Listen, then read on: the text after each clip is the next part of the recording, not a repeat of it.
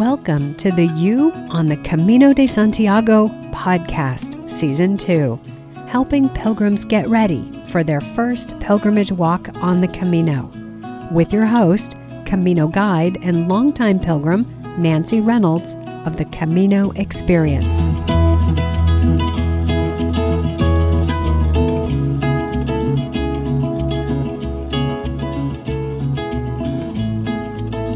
Hey there, this is Nancy, just back from the annual gathering of the American Pilgrims on the Camino at Lake Tahoe, Nevada, in the U S. I will sum up the gathering this way. Wow. First, the venue. Zephyr Cove Conference Center is right on Lake Tahoe, as in cabins and meeting rooms perched just above the water, as in a long pier that juts out into the lake where you can sit or walk along. And stunning views from every building, every window, every path.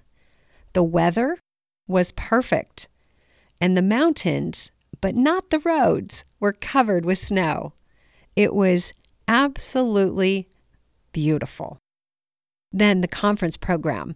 It was filled with dynamic and knowledgeable speakers who shared their Camino experiences with inspiring stories.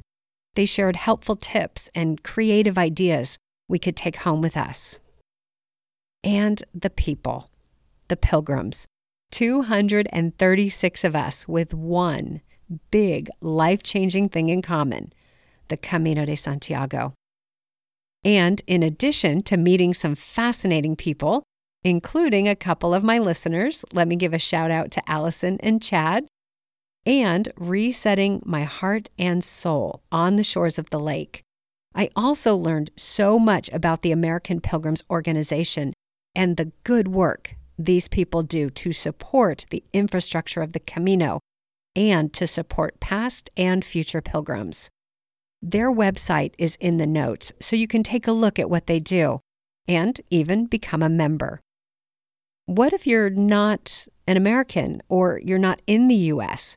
Well, you can still access that website and take advantage of all the helpful information there. And your country probably has a similar organization. I did a quick internet search and easily found the websites for the Canadian and United Kingdom pilgrim organizations, so I put those in the notes too. Why not do a quick search of your country's pilgrim organization? I bet you'll find some good stuff. Speaking of good stuff, I have some wonderful, inspiring guests lined up for the remainder of this season of the podcast. Season two will wrap up in early June, and then I'll take a break, and Season three will start in July. At this point in time, I am starting to search for guests for Season three. Here's who I'm looking for. I'm looking for pilgrims who will be walking in fall or winter twenty twenty-three, so fall or winter this year, and that is anything from September through December. I'm also looking for pilgrims who will walk in twenty twenty-four, anytime. At the American Pilgrims Gathering, we heard from winter pilgrim Anne Born. She gave a talk about her experiences walking the Camino during the quieter months of December through February. And I will tell you, she inspired a lot of people who have already walked in other months. She inspired them to return again and walk in the winter. So I'm wondering, are there any winter pilgrims listening in? I would love to feature someone who will be walking between December and March. The only requirement to be a guest on this podcast is that you are getting ready for your first ever pilgrimage on the Camino, any route, Frances, Portuguese, Del Norte, Primitivo, Inglés, Sanabrés, Via de la Plata, any route for anyone who is a first-time pilgrim. To let me know you're interested, I've got the link for the podcast guest request form in the notes. So check out the notes for the show and let me know you're interested if you meet those criteria. Now, before I introduce my guest for this episode, I want to mention one more thing. You have heard me talk about the groups I lead on the Camino Frances, and I want to be sure you know that I have space for you in the group that starts in Saint-Jean-Pied-de-Port on September ninth this year. I think there might be some misconceptions about walking the Camino with a group, so let me share a few things that make my groups unique. The beauty of starting with a group is that it gives you a ready-made group of friends to do the Camino with. But you may be worried that you would be stuck walking together every step of the way. What if you want to walk alone for all or part of the day? And what if you like the idea of starting with the group, having some people you already know when you get to the trail, and not having to walk out of Saint-Jean alone, but you don't know if you'd want to stay with a group once you get comfortable on the trail? I mean, what if you meet and connect with other pilgrims who aren't part of the group? When I first designed the Camino Experience program, it was called Just Get Me Started.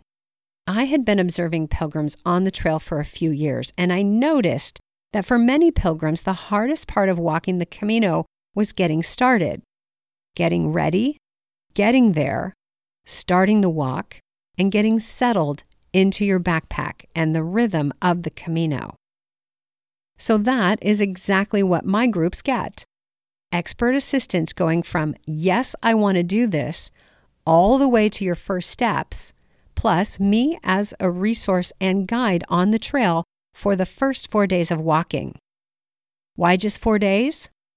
Because by the time we get to Pamplona, you won't need me anymore. I will still be available by email and WhatsApp, and I will be back in touch with you as you approach Santiago and then start the journey home. But by Pamplona, you will know you got this. And if you want to walk only as far as Pamplona, fabulous. Please join me as well. But back to those things that I mentioned a moment ago. What if you don't want to walk the trail every day, every step with another person or with a group? Well, the beauty of the groups that I lead is I am here to empower you to have the Camino experience that you are seeking. So if you want to walk alone, you can walk alone. If you meet people from outside of the group who you want to connect with and spend time with, that's fabulous. That's what we're looking for. I'm looking to give you the support you need to get going and to ease into the Camino experience you are longing for. Yes, you'll start with a ready-made group of friends, but we do know that in groups, we don't always connect with everybody in a group. So you'll connect with the people who you connect with, and you'll walk the Camino experience you are meant to walk. The group will start meeting on Zoom in June to get to know each other and plan and prepare together. So now is the time to register, so I can start sending you all my planning tools and help you get ready for our first call. As I said, I have a group meeting in Saint-Jean on September ninth. I have another group scheduled to start on September twenty-third, but I think that one is going to be delayed by one week for those who have been longing for a walk deeper into fall. Is that you? Would you like to walk with me this year? The link to contact me is in the show notes. You can click on that or send me an email at youonthecamino at gmail dot com. Last thing. If you are on my email list, then you have already received your free copy of my Camino Planning Roadmap.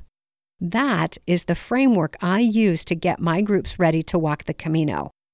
We follow that roadmap together, and I coach and advise my pilgrims on every step through weekly Zoom calls and lots of emails.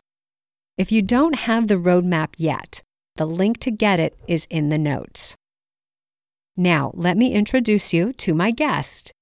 I had the pleasure of talking to Kathy Mitchell last year when she was in the early, early stages of planning her walk on the Camino del Norte. And here we are, just weeks away from her departure and the start of her pilgrimage. I had a feeling back then that I would want to speak with Kathy again as her Camino start date approached. And I was right. I'm so happy to tell you that Kathy is here with me today to continue that conversation and share with us how her planning has been going and what is on her mind now. Hi, Kathy. Thanks for joining me. Hola. You've been working on your Spanish. I have. A little Very bit. Good. A little bit. So, hola, buenos días. Buenos días. And welcome back. Gracias. So I bet a lot has transpired since the last time we talked. And as I mentioned, you're, you told us you were going to walk the Del Norte. And when we talked the last time, you were debating where to start. So why don't we just start off with the logistics of what plans you have made? What, how have your plans moved ahead in the actual where, where you'll start and how long you'll take and how far you'll walk? So how about we start there? Okay. Um, well, I decided to start in Irún uh, because after hearing a few different people talk about their travels from Irún to San Sebastian, they said that that was the most beautiful part of their trip. Wow. Hearing that, I just think that I need to find out for myself. Mm-hmm. So that was what made my decision to start in Irún. Okay. And I've actually backed my trip up, no, brought it forward. I'm actually going to be leaving uh, mid-May now. So I think I'll encounter a little bit more rain, but that's okay. I'm trying to, what I'm trying to avoid is towards the end of the trip, the, the mileage increases. And I would rather do that in a little bit cooler weather than to get into the first part of July when it's mm. really hot. So I'd rather take the rain up front and not scorch on the back end. Okay. So let me make sure I understood what you, what you meant by that. Does that mean that the stages get longer the closer you get to Santiago? It seems like it. The longer stages are midpoint and after. There's only a few that are short. But um, how long are the stages on the Norte? This is a route I'm not familiar with. So I, I know our listeners would love to know some details. So the very first, I have some of them here. The longest one is thirty-seven kilometers in one day. Oh, wow.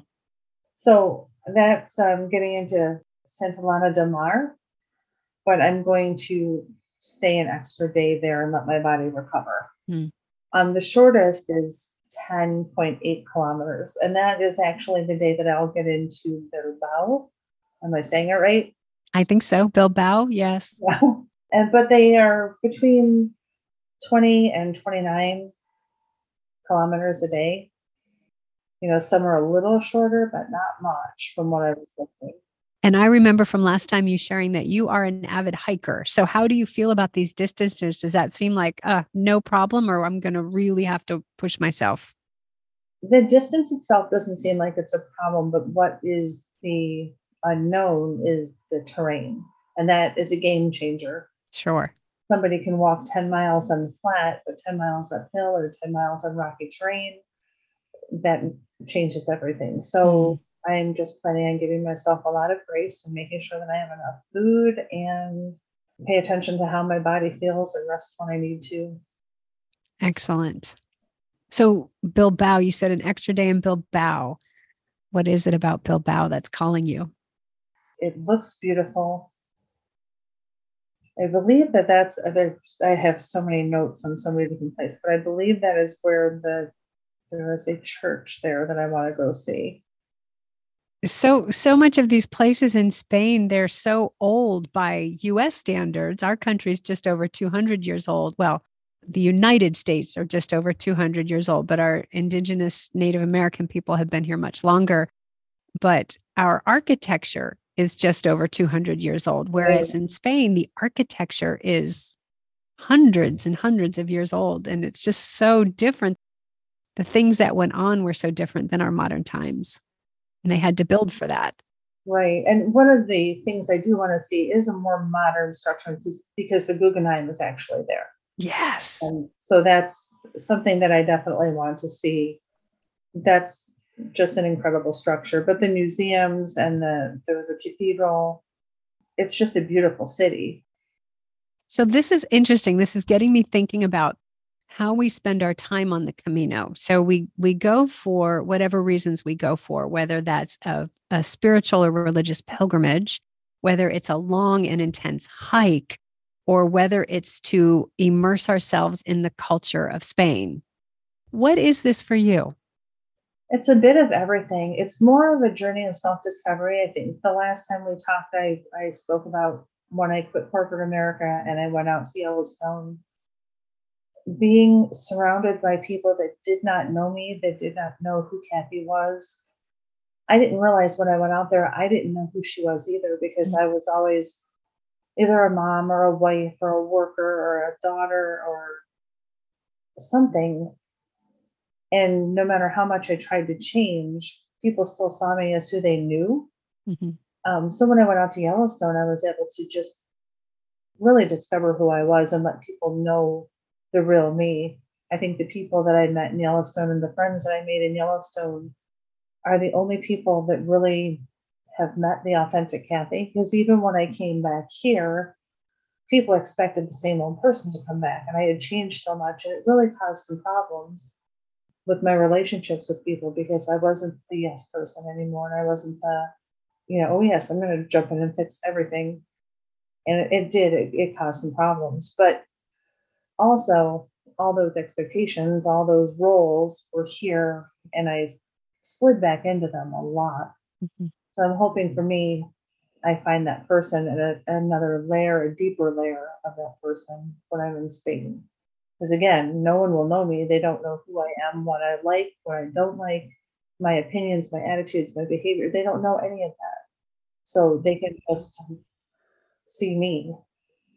It's one of the most beautiful, almost inexplicable aspects of the Camino, is that you, nobody knows you. No one knows your history. And so you can show up as whomever you like.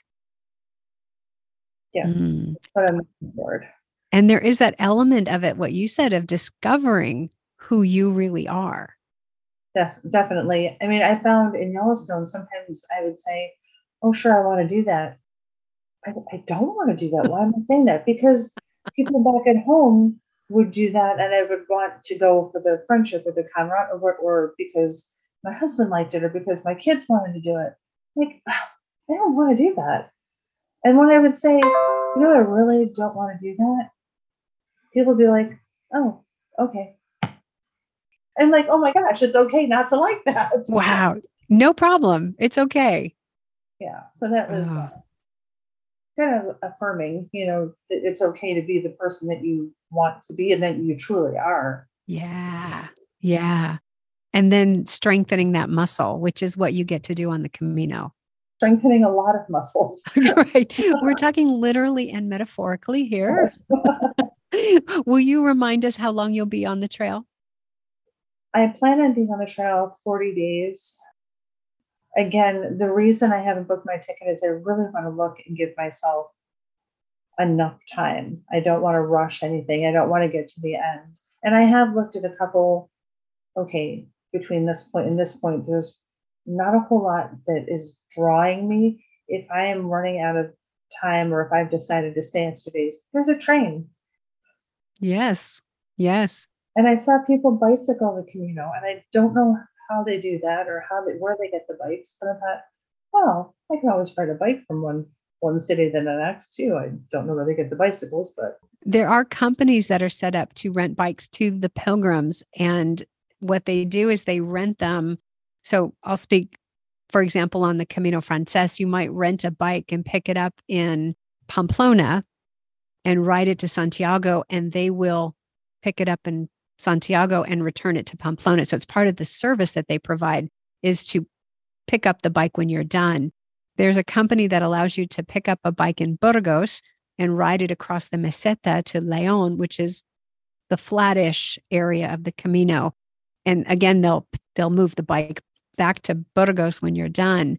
So I wonder if there are such services on the Norte that might be worth looking into.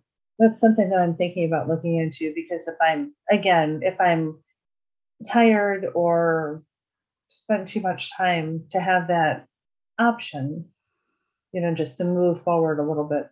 Mm-hmm. And there are buses and trains, as you said.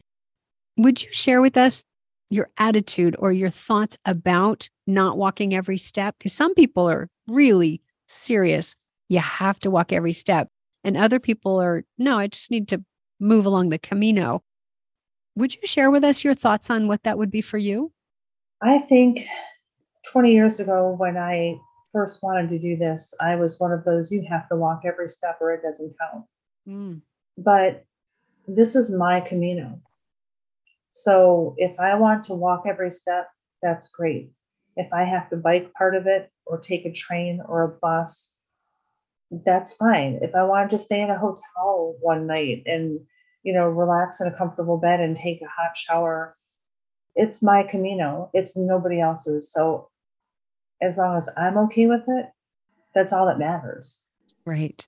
And that's you sp- spreading your wings even more. That's you standing up for what's right for you even more.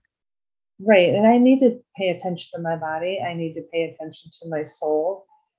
I'm not going to put myself in a situation where I'm not comfortable. Mm-hmm. And I'm not going to take myself out of a situation that I'm really enjoying just because, oh, if I don't go now, I'm not going to get every step in. Great. Great. Yeah, it's no different than my watch. You know, I'm supposed to do ten thousand steps a day, but if I'm at nine thousand five hundred, I, and I'm tired, whatever. Right. Yeah. You are the boss of you, not the watch on your wrist. Right. That's really good.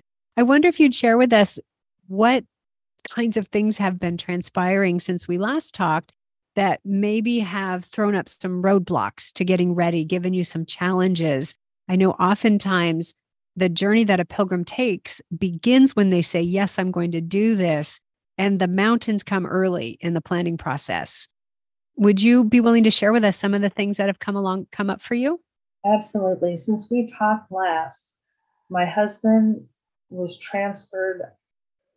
Well, he went from a traveling job where he was home in Michigan every weekend to being completely transferred. And that happened on a Tuesday. He found out Thursday he was being transferred to a whole nother state.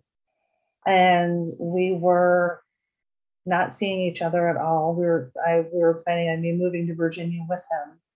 And so I put everything on hold because I couldn't even book a ticket. I didn't know if I was flying out of Michigan or Virginia. Right. I, I didn't know what was happening or if it could even happen. Mm. And then we just decided, after me flying out to Virginia, us finding a house to rent that worked on our budget, that was, you know, in the middle of the mountains. It was gorgeous. And we just drove away going, this isn't right. This isn't what we want to do. This isn't who we are. Mm. Our whole thing when we got married, our slogan was live simply and do cool shit. And all of a sudden our life got so complicated and we were both miserable. So he quit and just came home. That was a, just quit and come home. Wow. So that's what he did. And he was home on Christmas Day. We were facing not seeing each other over the holidays. He wasn't home at Thanksgiving. It was pretty not good. Mm. Pretty bad. But um, he's home now. He's found a job that hopefully he likes. You know, I mean, it's still new. And everything is back on track. But the biggest thing is, even with all that chaos, he never stopped believing that I was going to go. He never stopped telling me I was going to go. And at one point he said, if you don't go, it's one hundred percent on you. And for Christmas, he gifted me a huge amount of air miles so that I could actually purchase a first class ticket. At least on the way home, I can ride first class. Ooh, how wonderful. And he's always been my biggest fan and my biggest supporter and the person that calls me out when I'm doubting myself or being negative. He's the first one to call me out on my B S and say, no, you know, this, if you don't, it's, it's your fault, because you can, you can do this. You are capable. We have finances, you know, and even work, work has been a real problem. I found out that they won't let me take all my time at once to do the Camino. So basically me going is me quitting. So I would come back unemployed. And when I realized that, it was like a weight off my shoulders. You had said that that was sort of your plan. Well, it was my plan because I they were really holding fast to the, you're only allowed to take two weeks off at a time. I'm like, well, I don't want to live like that. Mm-hmm. I don't want to be a person that has two weeks out of fifty-two that are mine to do with what I want. That's not how to live life. No way. If you look no at the way. Europeans, that's not how they live. Right, right. I think they're onto something. Now, in all this time when your husband was telling you, you know, supporting you and encouraging you, was there any point where you were ready to give yourself the out and go, you know what, I just won't do this right now? There was, and it was because I was being a chicken and because I wasn't being brave, and I, it was all fear-based. It's like, what if? What if I fail? What if I can't? What if I mm-hmm. don't learn language? You know, and there was all these things in the back of my head that I never said, you know, but it was all fear and not, yeah. not believing in myself and not supporting myself and not giving myself the permission to do the thing that I've wanted to do for twenty years. Yeah. So, and it really, I mean, it, it took me getting sick.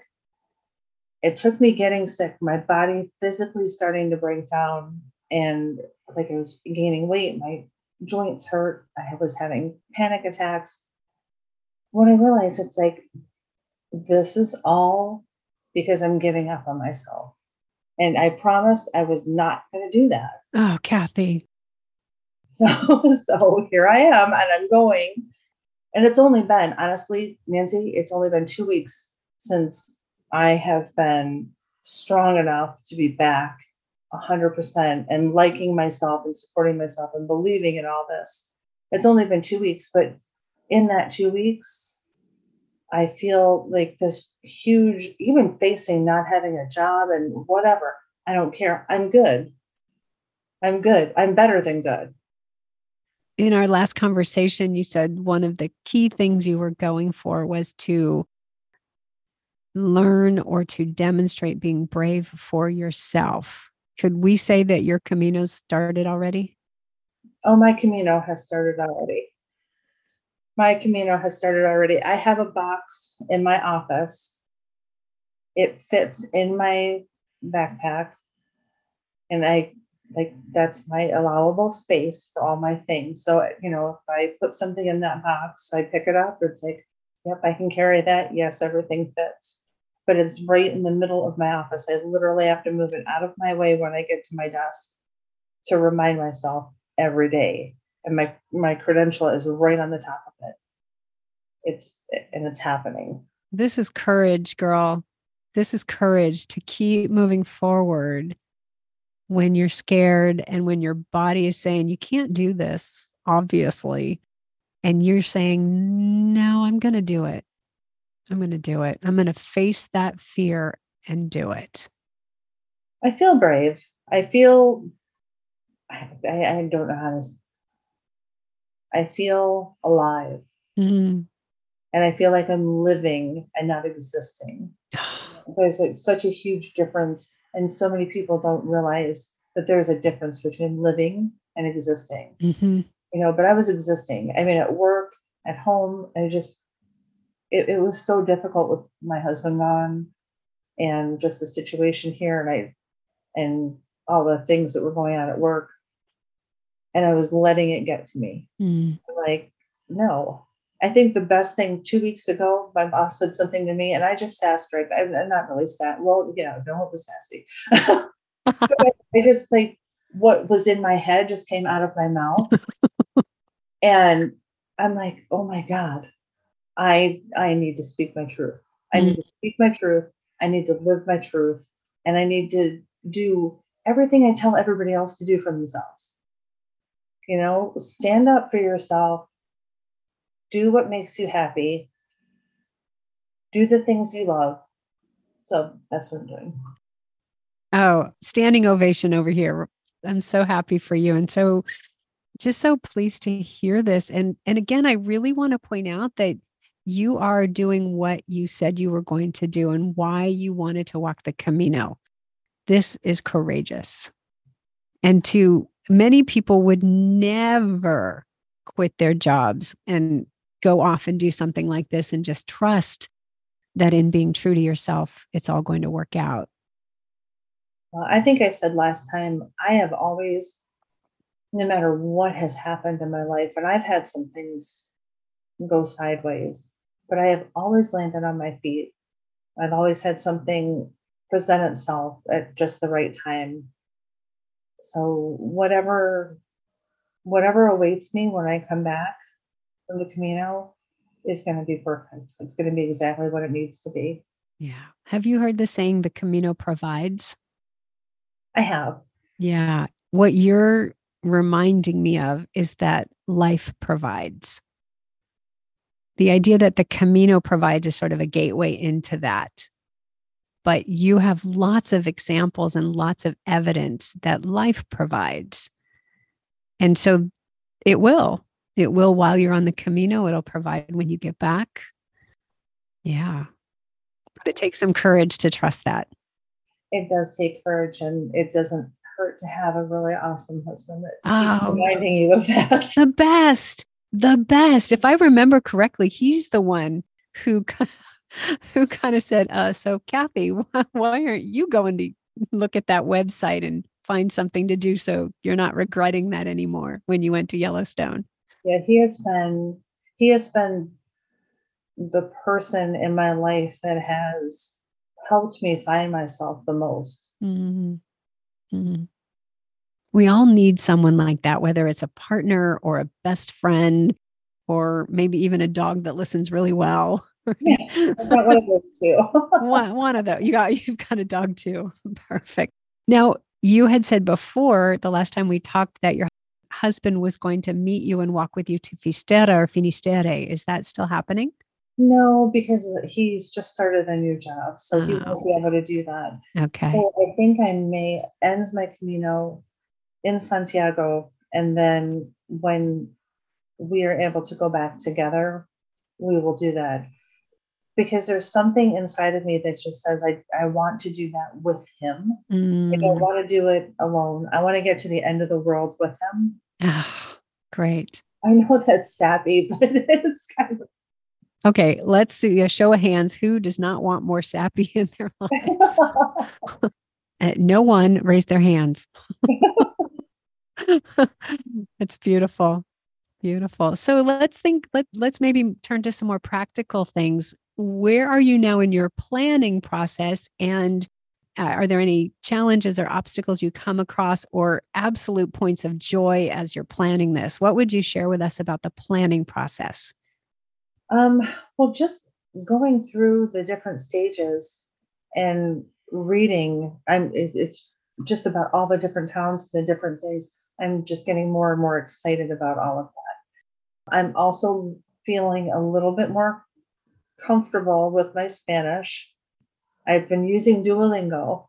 So there's a plug for Duolingo, but I tell you what, I do it every day for just a couple minutes, and I'm not feeling as self-conscious. Um, when we go into a restaurant, I'll try to order in Spanish. You know, I'll, I'll try to walk into our little bakery and, you know, hola, buenas tardes, you know, ¿cómo está? You know, just. Right. I went in a few weeks ago and we had bought empanadas, mm-hmm. and I thought there was an empanada left, and there wasn't. My husband ate it. What's up with that?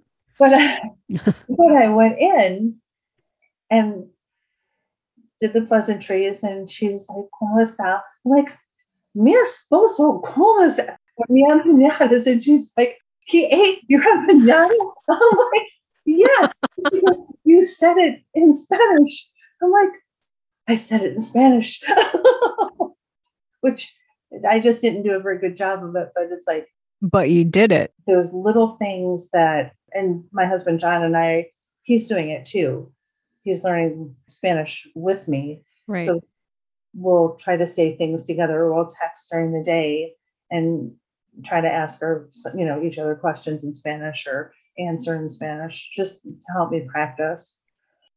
So that's one of the preparation things, because I really do want to be able to be polite and use the basics. I mean, I know once we start hearing people have conversations in Spanish, I'm like, oh my gosh, I think I got three words. I think he has a dog, and I think it's brown. That's all I know. Yeah, and something something happens at seven, but I, Wait, I don't know what. don't know what, don't know where. It's cool. So the, learning the language, hiking, I mean, it's seven degrees today in Michigan, but I, I skipped hiking today, but I'm still getting out hiking a couple times or snowshoeing or something to keep my body strong, taking classes. I've got most of my gear. I'm debating on using a current backpack or buying a new one. Outside of that, I've got my poles. I know what shoes I'm going to order. It's the same ones I've worn for ten years. Just going to get a new pair about a month out. And the only other thing, I need to get my ticket mm-hmm. and my travel insurance. But I took your advice and I looked up Seven Corners. Okay. And I, I'm going to be going with them. I just need to get my dates squared away. And um, the weather in May is more rainy, so I don't have any waterproof, like, pants or anything like that. So I'm looking for recommendations on that. Okay. And do you have a waterproof jacket or do you have a poncho? I have a poncho, but I, I'm also looking for a poncho that'll go over my backpack because mine does not very well. Yeah. yeah. If it does, it doesn't cover my, my butt. So I'd have, I'd be wet anyhow. yeah. So yeah, definitely you want everything to stay dry, including that pack. No, for sure. I, but I have like the little clothesline, just, I've got a sleep sack, right? I don't have a whole lot. I'm not taking a whole lot. Oh, and a Swiss Army knife, I could need to buy one of those. But outside of that, I've got most everything I need. Yeah. I'm just excited. And I need to lose a few pounds so I can get back into the clothes I have put aside, but that'll happen. I'm familiar with that plan. Sadly. Okay. Well, so is there anything that I can help you with, with your planning? I had some questions. Yeah, let's have them. How important is it, once I know where I'm going to be on certain days, how far in advance would you recommend me booking a hotel if I want to stay in a hotel? And do you need to make reservations for the albergues? Excellent questions. So let's go with the first one in, in making reservations for hotels.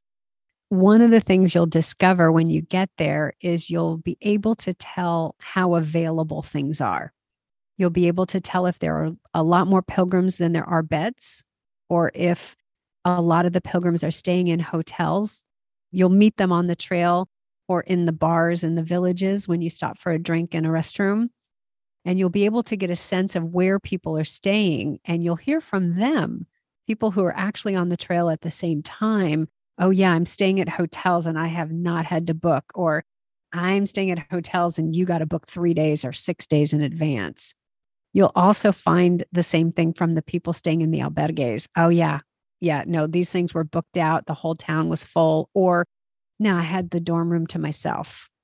So what I always do is book the first few days. If I know my stage is going out of the gate, I get those booked before I leave home. And then when I get there, then I can see how busy it is and how far in advance I need to book. Another okay. trick would be to, if you know some places, is to, let's, let's say you're, for example, starting May fifteenth, and you know that on May twenty-seventh, you're going to be in this particular city. What you can do is you can email them or go to their website or go to booking dot com and check availability now and see, are they sold out? Do they have plenty of rooms available? What does it look like now? Keeping in mind two things. One is we're still pretty far out. So three months out might not be an accurate picture of what will be available when you're there. And the other thing to keep in mind is that many places don't put their entire inventory on the booking services. So for example, if a hotel has ten rooms, they might only put three rooms on booking dot com just so they have a presence and so that people find them, but they keep the rest of their rooms back for direct booking or phone bookings or other people who know not to go to the booking dot com site. And the reason they do that is because booking dot com charges a fairly hefty commission and it can wipe out their profit on their rooms. Okay. That makes a lot of sense. The number one thing that I've seen is to see what happens when you get there. Because what we don't know is how busy the Del Norte route will be. We do know the first weekend in May coming out of Saint-Jean-Pied-de-Port on the Frances route will be absolute chaos because there will be more pilgrims than there are places to sleep. And they'll be opening up the gymnasium in Saint-Jean or the old schoolhouse in Saint-Jean to put pilgrims in there so they're not outside. That's what I was going to ask you next. Yeah, but, but Del Norte, I would be surprised if it got that busy. But what do they do? So what do they do if the albergues and the hotels are full? It depends on where you are. So Saint-Jean, as I just described, they do everything they can to get the pilgrims someplace to sleep. I've been there at times when there were pilgrims sleeping on the floor of the pilgrim's office in Saint-Jean because it was so busy. And a couple people arrived right as the office was closing going, we have nowhere. And they said, okay, we've got floor space and there's the bathroom. In other places, for example, I've heard the same thing happens in the last one hundred kilometers from Sarria to Santiago. They'll open up a school or they'll open up a gymnasium or a, I can't think of what the name is. Po, um, Poli de, uh, I'm not even going to try, but it's the, the local community center or athletic club or something like that, that has a big gymnasium and they, they'll open that up. But again, I don't know. I, I haven't followed on the Del Norte to know if that's a really common occurrence. But what can happen is you might get in with a big group of pilgrims and go, oh my gosh, the trail is so busy, I'll never find a place to stay. If you hold back and walk a short stage the next day, they can all get ahead of you. And then you're out of the wave and you've got more access to places to stay. Or if you're walking longer stages, you can get ahead of the big wave and have a better chance of finding beds. The other options are, if in fact there's nothing, you can either take a bus or a taxi someplace else, either ahead where you would have been getting to the next day, or even off the trail, you could go north or south and find someplace to stay and then come back to the trail the next day. And if you find that happening, that's when you know I need to start booking ahead. Okay. Does that make sense? That makes perfect sense. I just yeah. was like, oh gosh. Again, I don't, I don't know, I don't know that you'll expect that on the Norte. From what I've read, it isn't as traveled. It's not, and there also are fewer places to stay. So, for example, in Pamplona, there are maybe five albergues and a hundred places with private rooms.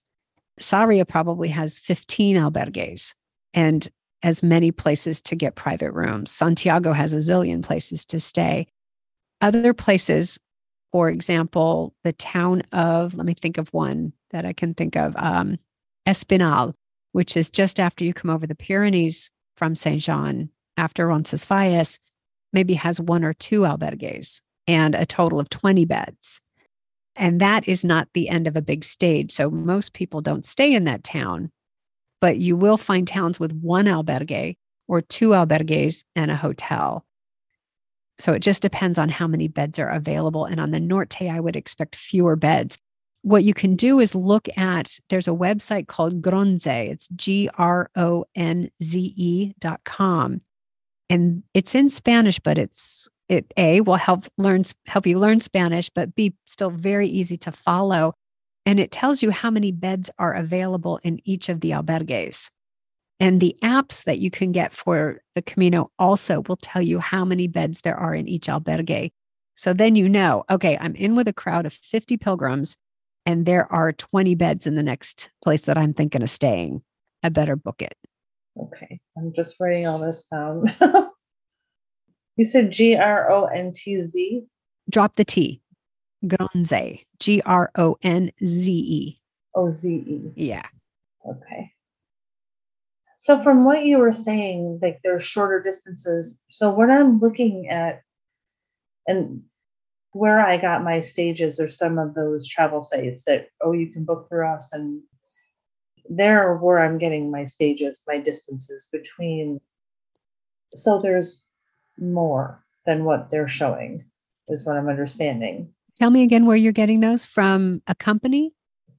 Well, there's a couple sites. One was pilgrim dot e s and the other one is the Stingy Nomads. Okay. But they have different they have different breakdowns of the stages. Okay. What I might be inclined to do is compare those to Gronze and see how those lay out. What else would I use for the Norte?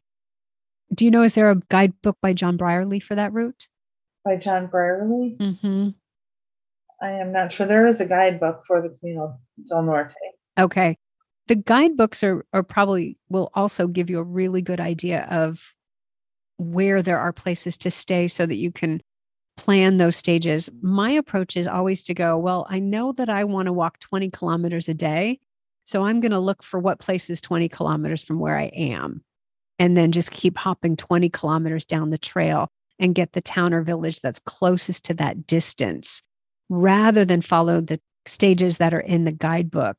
And I do that because I don't have a lot of stamina, and I have some knee issues and some foot issues that cap me out at about twenty kilometers a day. After that, I'm miserable. So your ability is, your physical strength will really help you, because you'll be able to go twenty, twenty-five, thirty kilometers a day if you need to, between stages or between towns and villages.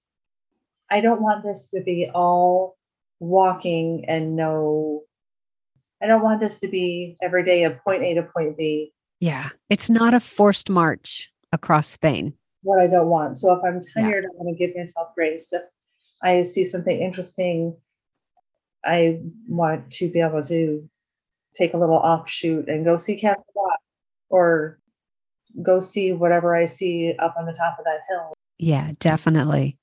You know what? I, I'm now I'm very curious. So I'm going to do a little bit of looking around and see what's what I find. John Brierley does have. He does. Okay. His books are pretty reliable in that they they give you a stage by stage plan that you can completely discard, because they sh- he shows you the interim cities, towns, and villages. I mean, the cities are all, are all major stopping points, but the villages and towns between the places in his stages, he'll show you where there are accommodations, so you can stop there if you want a shorter stage. Okay. Do you recommend carrying the book with you or downloading it? I love having paper maps. And so I I really like having a book with me. What I'm prone to do is tear out the pages once I pass the place. So I'll pull, you know, all the guidebook pages, I'll just tear them out and recycle them. But I always keep the maps because I love the maps. If you really want to cut back on the weight, you could go electronic. You could also take photos on your phone of the maps so that you can just look at the maps on your phone. Yeah, I, I do love a paper map. Yes. And just yes. in case, you never know. I mean, if your phone dies, if you lose it, then you're stuck. Yeah. And I have to be careful how I answer that, because I know the Camino Frances so well that I don't need a map on the Frances. And I seldom look at a map because it's so familiar. But last year in the spring, I walked the Inglés route, which is from Ferrol, north of Santiago, one hundred fifteen kilometers south. I had no idea where I was, and I had an awfully difficult time not having a good map. And even using Google Maps, I was like, well, but I don't know where I am in relation to that. And that name isn't exactly what Google Maps calls it. So this is not helping me. So it's a strong argument for having a backup. Yeah, especially some of the trails on the Camino del Norte are beach trails. Mm. There is no trail on beach trail. You just have to hope you find the other end of it where it comes out. And that's why, and this is a really good point, it's a good idea to have a Camino map, meaning a map that was included in a guidebook about the Camino rather than, say, Google Maps or a straight out hiking map like you might use on the Appalachian Trail or the Pacific Crest Trail, because the Camino map is going to show you where the Camino trail goes, where the trail markers are that will lead you to Santiago, which may or may not be a hiking trail per se. And so for that reason, I would absolutely get something that is either on in an app, on a website, or in a guidebook for the Camino specifically. Okay. And that would all be included in John Brierley's books, right? It would be. And it's a, it's a decent investment, because even if you don't carry it, the way that he organizes information gives you a pretty good sense of what you're going to be doing and where you're going to be relative to other things. And I like his style of maps. Not everybody does, because they're they're like they're almost cartoonish. He uses dots to guide you along, but I kind of like the dots. I got used to the dots. No, for sure.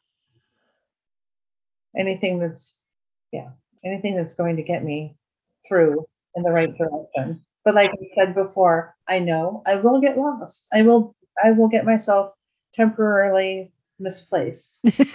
you you might go off the marked trail. And that's really all that's happening, because you won't you you're not going to get too far. General rule, if you haven't seen a trail marker of some kind in fifteen to thirty minutes, it's time to stop and ask if you're on the trail.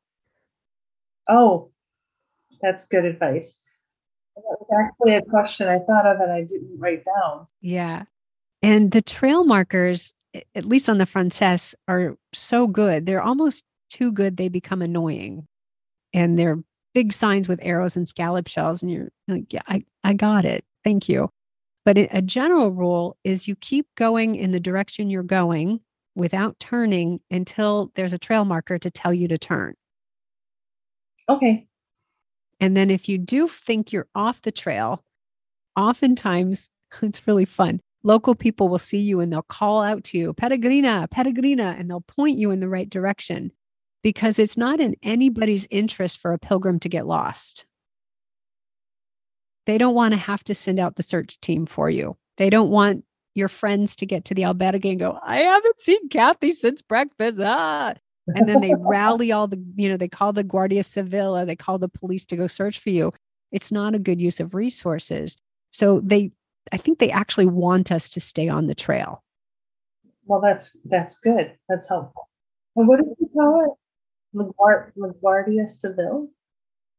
Yeah, it looks like the Civil Guard. And I'm probably not pronouncing it quite correctly. Guardia Civil, C I V I L. Okay. Yeah, it's the civil civil guard. And they are, my understanding is, one of their tasks is to make sure pilgrims are safe and pilgrims are protected as they walk the Camino. Oh, that's nice. Mm-hmm. Yeah. So what happens is, if you do get off track or you're not sure, even if, you know, you might still be on the trail, but not sure, and you see someone, you point in the direction you think you're supposed to go and go, Camino de Santiago, and they'll say sí or no. And they'll get just get you back where you're supposed to be. Oh, awesome. Yeah. Yeah, I'm getting a lot less nervous about the language barrier the more I am practicing. Good. Any other questions? You know, I will as soon as I hang up. Well, you know, I'm available, so you can certainly reach out in some way, and we can get on another call just to chat if you'd like. I appreciate that. Yeah. And really, really looking forward to it. And again, as the first time, this is just fan the flames. I'm so much more excited than I was even, you know, before we started. This is just great.